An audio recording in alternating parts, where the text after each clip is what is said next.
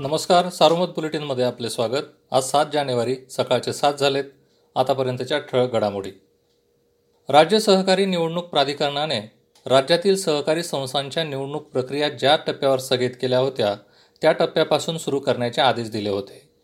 चार जानेवारीपासून ही प्रक्रिया सुरू झाली आहे. त्यानुसार नगर जिल्हा बँकेच्या निवडणुकीसाठी मतदारांची प्रारूप यादी आज अंतिम करण्यात येणार आहे. येत्या दहा दिवसात जिल्हा बँकेचा निवडणूक कार्यक्रम जाहीर होईल. राज्यातील जास्तीत जास्त ग्रामपंचायती ताब्यात घेण्यासाठी भाजपाने रणनीती आखली आहे. यासाठी पक्षाने काही पदाधिकाऱ्यांना जिल्हानिहाय जबाबदाऱ्या दिल्या आहेत.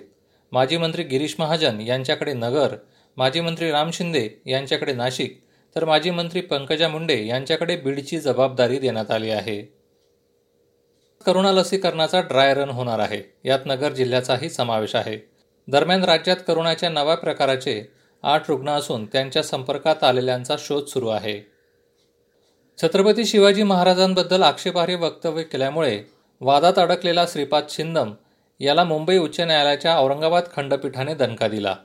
राज्य सरकारने त्याचे नगरसेवक पद रद्द केले होते.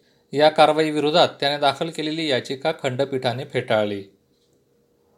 रेखाझारे हत्याकांडातील मुख्य सूत्रधार बाळ बुठे याच्याविरोधात स्टँडिंग वॉरंट जारी झाले आहे.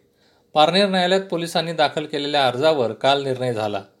या होत्या ठळक घडामोडी सविस्तर बातम्यांसाठी वाचत राहा दैनिक सारोमत किंवा भेट द्या देशदूत डॉट कॉम या संकेतस्थळाला. नमस्कार.